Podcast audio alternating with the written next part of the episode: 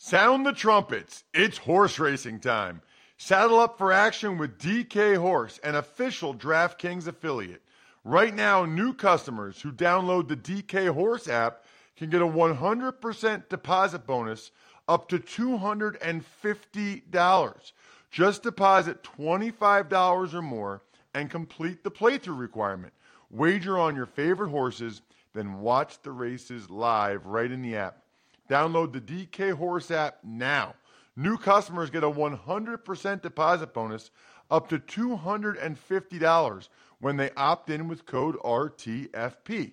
Only on the DK Horse app. Gambling problem? Call 100 Gambler.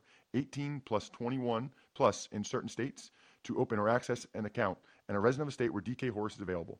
Eligibility restrictions apply. Void where prohibited. One per new customer. Match calculated on first deposit up to a maximum of $250. Deposit requires two-time playthrough of settled wagers within 168 hours. Bonus released in $25 increments. Deposit and eligibility restrictions apply. See terms at dkhorse.com. It's the Ross Tucker Football Podcast. Oh, yeah, it is. But it's not just any Ross Tucker Football Podcast. It is a Wisdom Wednesday presented, of course, by DraftKings. We're already only two days away from the end of the week, from a Picks Friday, from a Winners Friday. So hop on board the Winners train and go to at Ross Tucker Pod on Twitter and quote tweet any of the clips or any of the shows with any comment you want to make about either one. We would love to see it. We would love to potentially retweet it, and we would love for you to be a winner. We will also have a sponsor confirmation email winner so you can take advantage of maybe freshly these delicious meals I've been getting, or First Leaf if you're into wine, Masterworks if you're looking to diversify the old portfolio a little bit. And then the YouTube shout out, youtube.com slash Ross Tucker NFL, which is always awesome. No new patrons today. A little sad about that. Patreon.com slash RT Media, but that's okay. We've had a bunch of new ones now. A lot of new members of the private Slack channel, the Tuckheads community, which is awesome. It's big show time. Tux takes. So there actually is no big show, and I want to explain that to you. Been a wild, wild couple days, but in particular today, I had one guest lined up, but they had um, voice issues. So then I had another guest lined up, and last night I got the call pretty late to fill in for Dan Patrick. So Jack and I are recording this at 6:05 a.m. Eastern Time. Then on Wednesdays I fill in for Angelo Cataldi, the the Philadelphia Sports Talk Radio legend on WIP Radio from 7 to 9. And then from 9 to noon today, I'll be filling in for Dan Patrick. So the guest was not able to do the second guest was not able to do this afternoon. Plus, I kind of wanted I, I, like to get the podcast out to you guys, right? Like, I like to get it up and out so you have it, so you have my thoughts um, as soon as possible. Plus, there's a bunch of emails from you guys that we haven't gotten to in a while. So I wanted to be able to get to those emails, which is always cool too, because a lot of you take advantage of sponsors and then you send me emails and I always think it's good content. I think the questions that you ask are good content. They're usually really good questions that other people might have, or I just find interesting, or whatever. So, and we don't get to as many emails as I would like to on the show. So, I kind of feel like it's good every once in a while to have a uh, a cleanse the email inbox day and get to a bunch of emails. Plus, there is a decent amount of Tux takes and news to get to. So, anyway, that's why we're recording super duper early again today. And that's also why uh, there is no guests, no quote unquote big show. We're going to get to the Tux takes and we're going to get to some of your email questions, which we love. Let's do it. I'll start. Well, I hit the Tux takes button, so I guess we got to start. There hasn't been a take yet. We'll start. Jeff Saturday saying he should have called timeout after that third down on Monday night. So this is going to be Jack today's Labatt Blue Tuck take, presented by Labatt Blue Light, the pristine Canadian Pilsner. Share a Labatt with friends this football season. This is interesting. So I like that Jeff Saturday did this. Ultimately, I like that he did this. And I think number one, it would kind of be weird if there wasn't some growing pains for him as an interim head coach, right? It would kind of be surprising or bizarre if he was like a flawless head coach right from the start. That would be weird. That would not be a good look for all the other coaches out there that have been doing it their whole lives and that mess up. Would not be a good look at all for those guys. So I like that he said, look, learning experience, made a mistake in hindsight.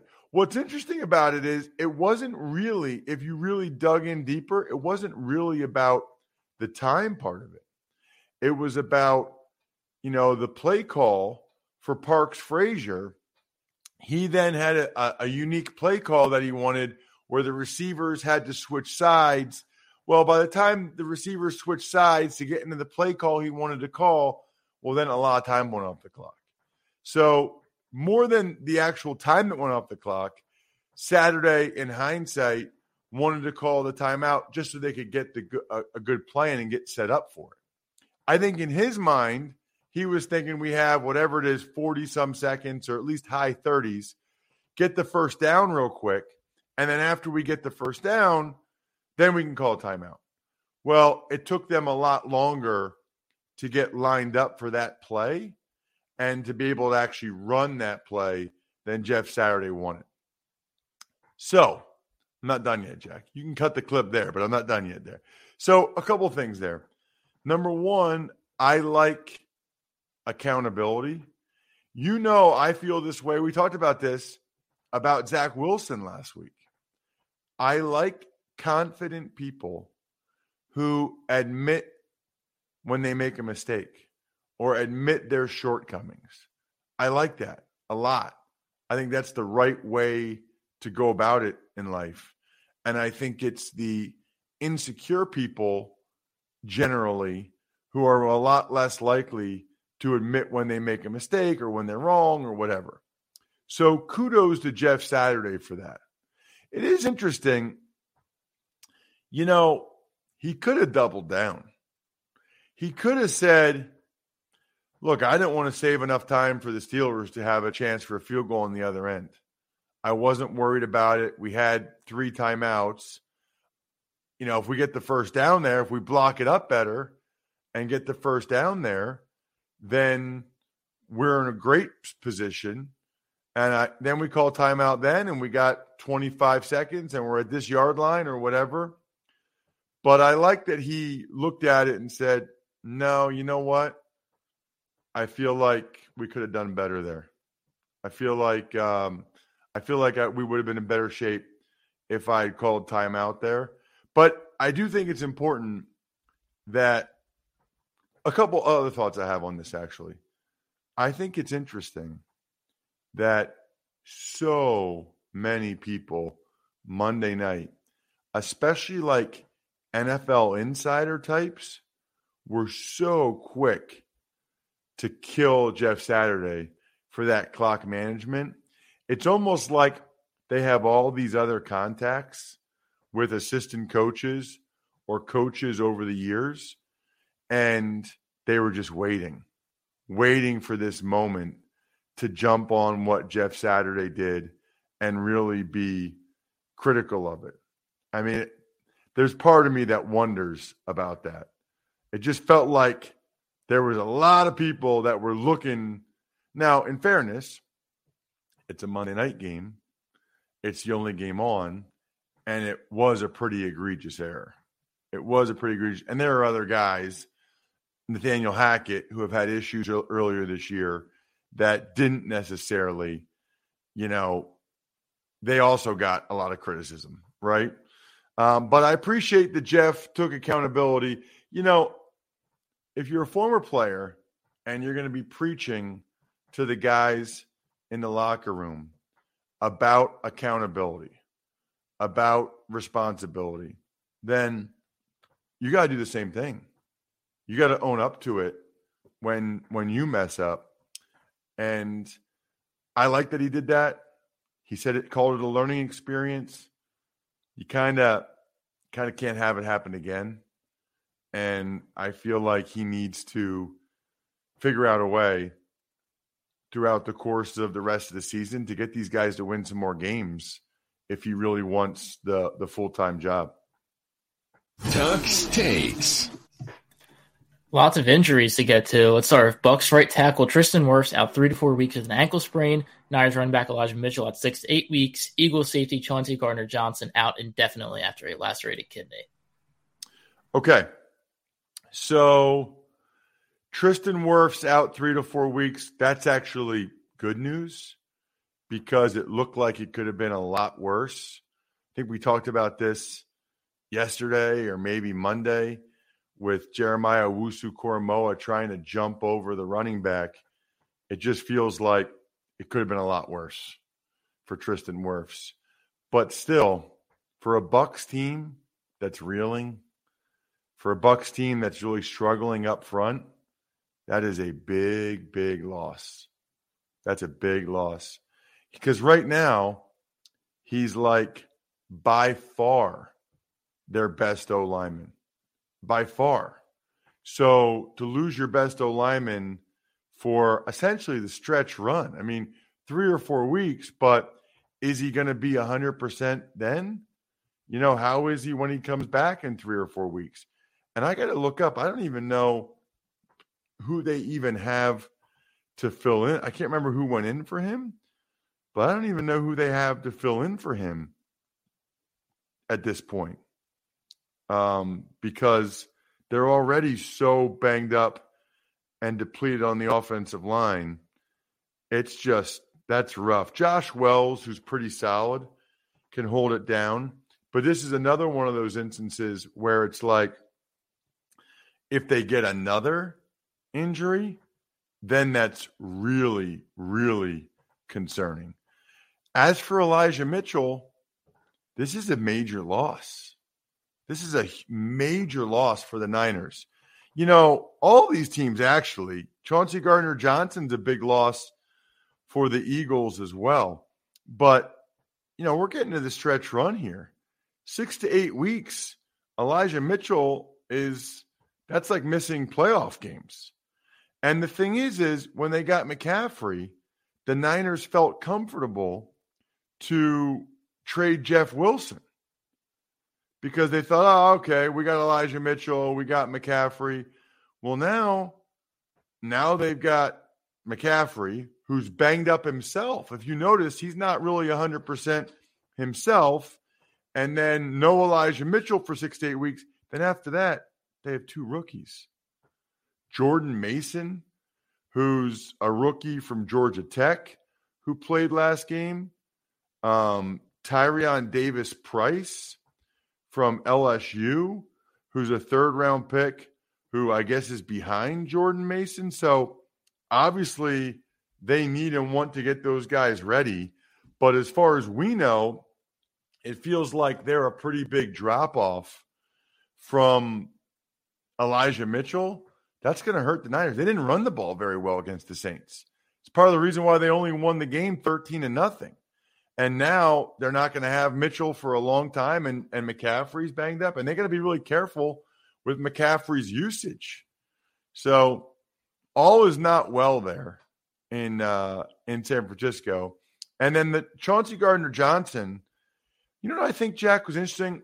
I, I, I tweeted at Pro Football Doc, Dr. Chao, yesterday um, at Ross Tucker, or he's at Pro Football Doc. You guys know I'm at Ross Tucker NFL but tweeted at him because I guess I am. I was curious how long you're out with a lacerated kidney. And he said it depends on how bad it is. So there's different there's different levels of lacerated kidney, just like there's different levels of like an MCL sprain. It can be grade one, grade two, grade three. Your lacerated kidney, there's different levels of it, of how bad it could be. Sounds like he'll be back by the playoffs, but whether it's like a two week thing or a five week thing or whatever, just depends on how bad he did it and how fast it heals. I think that's something they can check on the scans. But, you know, one of my thoughts, Jack, looking at this is like, on the one hand, how does that happen? Like, right? Like, how do you lacerate a kidney inside your body, especially when you're the defender delivering a blow? It just seems like it would be hard to happen. Um, on the one hand.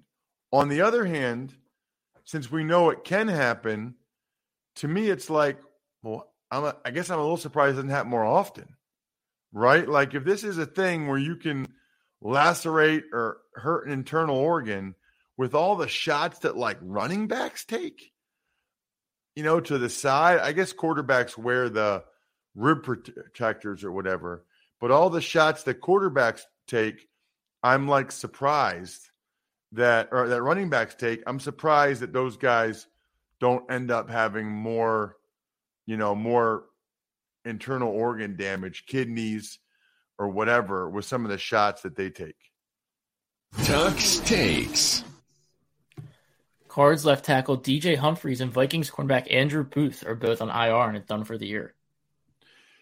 So it's that time of year. It's that time of year, especially. So as we get closer and closer to the end of the season, more and more, this is just kind of like math, right? It makes sense. But as we get closer and closer to the end of the season, more and more of these injuries become season ending injuries, right? Like, in fact, like the Elijah Mitchell thing, I guess if the Niners weren't looking like they're probably playoff bound, that would probably be a a season ender for Elijah Mitchell. Six to eight weeks.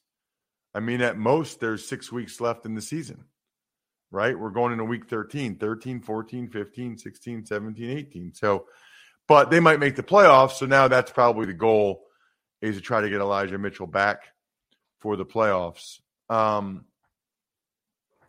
but Humphries, again, that the DJ Humphries conversation is a lot like the Tristan Wirfs conversation which is that Humphries is probably like their best O lineman. And it feels to me like they can ill afford for DJ Humphries to to miss. So what appears to be like a lost season for the Cardinals is getting even worse by the minute. And then for Andrew Booth, you know, he's a young player they took in the second round, but he had been playing for them in Minnesota. So they've got other guys, but it's still less than ideal. But this is like, this is pro football. This is what the season's like. You know, think about all these playoff contenders we're talking about, right? The Eagles with Chauncey Gardner Johnson, the Vikings with Andrew Booth. So now it'll be Peterson and Chandon Sullivan, Evans, Duke Shelley will be the guys playing for them. You know, we mentioned Elijah Mitchell. It's the guys that get banged up for the teams that go into the playoffs makes a big difference. Tux takes. Chiefs signed running back Melvin Gordon, wide receiver Bryan Edwards. 49ers signed quarterback Janoris Jenkins, and the Bears signed safety Adrian Colbert to replace Eddie Jackson. That's funny. It's it's Colbert. I do. Now you say, I do remember where Stephen Colbert said he actually changed his name, like the pronunciation of his name. But I didn't know if it was Colbert, so I just stuck with what I know. No, I, I think that's funny because you know Stephen Colbert, so you just thought it was the same. Yeah, I mean, look, you wouldn't know unless you knew, so that's fine. But it's Adrian Colbert. Um, I didn't know Stephen Colbert changed the pronunciation of his name. That's interesting. Um. All right. So the Chiefs actually also signed Brandon Williams uh, the defensive tackle. I just saw that early this morning. This is the Chiefs like not messing around. This is the Chiefs gearing up for the postseason and making sure they're loaded up. Melvin Gordon is a known commodity. Melvin Gordon, now the the fumble issues have been an issue, but they want to make sure that they've got depth and ability at as many positions as possible. This is why I really think Brett Veach does a good job and why I really think this is smart. They've got Pacheco, who they like. They like McKinnon. I don't think they really like Ronald Jones. I think there's a chance that they get rid of Ronald Jones once they get uh, once they get Melvin Gordon up to speed. I, or or at least play Melvin Gordon ahead of Ronald Jones. I just don't think they're a big fan of Ronald Jones. He, you know, he's been inactive a lot. I just, I just don't think they think he's very good. And then at receiver, they already have a bunch of guys: Kadarius Toney, Sky Moore, Juju, Justin Watson, Valdes Scantling. But Bryan Edwards at one point was really highly sought after coming out of college. South Carolina, third round pick. Some people thought he'd be higher than that. People really, really liked Bryan Edwards coming out. So I think um I think it's just more of the Chiefs.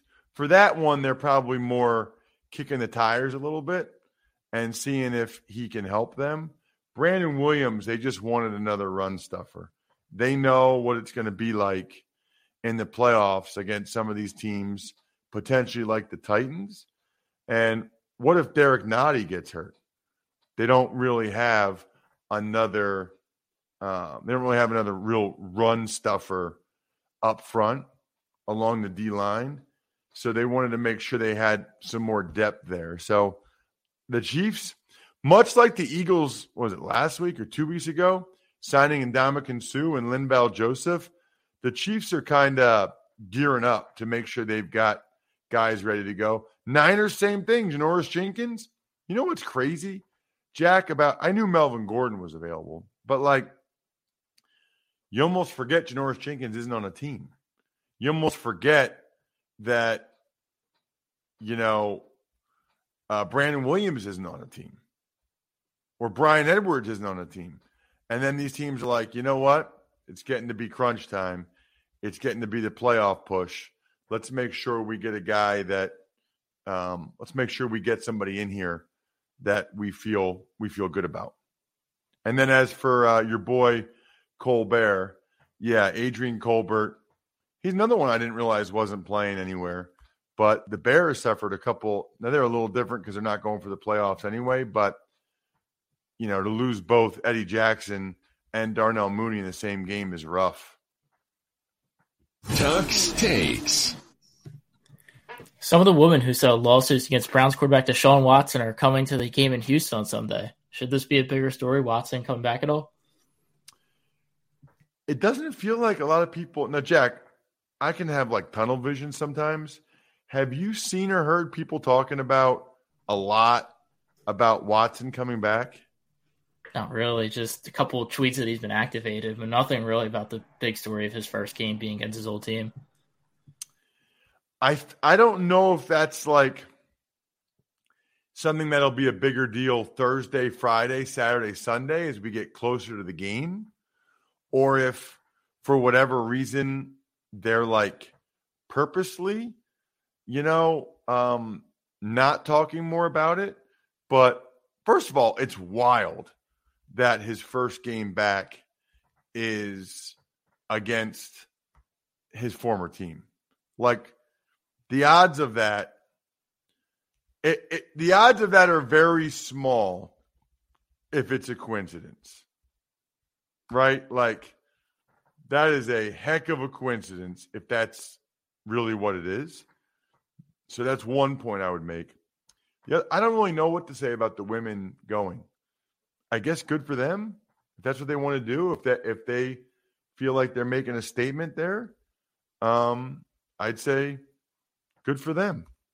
But I don't really know I don't really know what else to say um, about that. I do know that it's really hard with everything going on to figure out like what to be buying for gifts these days or even like what to be eating because everybody's so busy.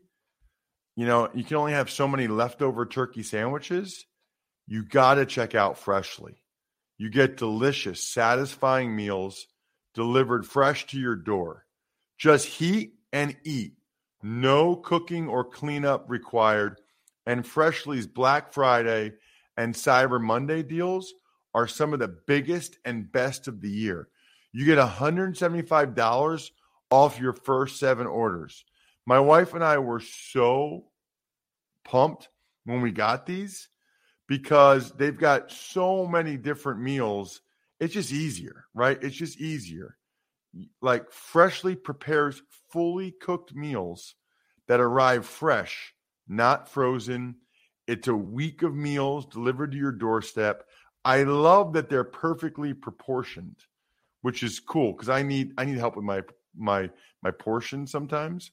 Order today and get $175 off your first seven orders at freshly.com slash Ross for a limited time. They've got these awesome Black Friday and Cyber Monday deals. That's freshly.com slash Ross for $175 off your first seven orders. Freshly.com slash Ross for $175 off your first seven orders. Let's get to an email, Jack. Ever wanted to ask an NFL player a question? Well, here's your chance. It's time to Ask Ross. Email address is ross at rosstucker.com. What do you got? All right, first one's from Jeff Etherton. He said, Just listen to your recap of week one. Yes, I know I'm behind. I wondered if you'd taken into account that American football evolved from a combination of rugby and soccer, both of which have an even more prominent prominent role for kickers. It sounded like you would rather not have them at all. Is this the next step in the evolution of the sport, do you think? Or is it getting rid of the foundations from where American football came? Thanks. Yeah, good question, Jeff. Um, Yes, I am aware that American football evolved from a combination of rugby and soccer. So let's start with that. Yes, I am aware of that. And yes, they do have more prominent roles for kickers. And I'm glad that American football does not. But I guess what I would submit to you is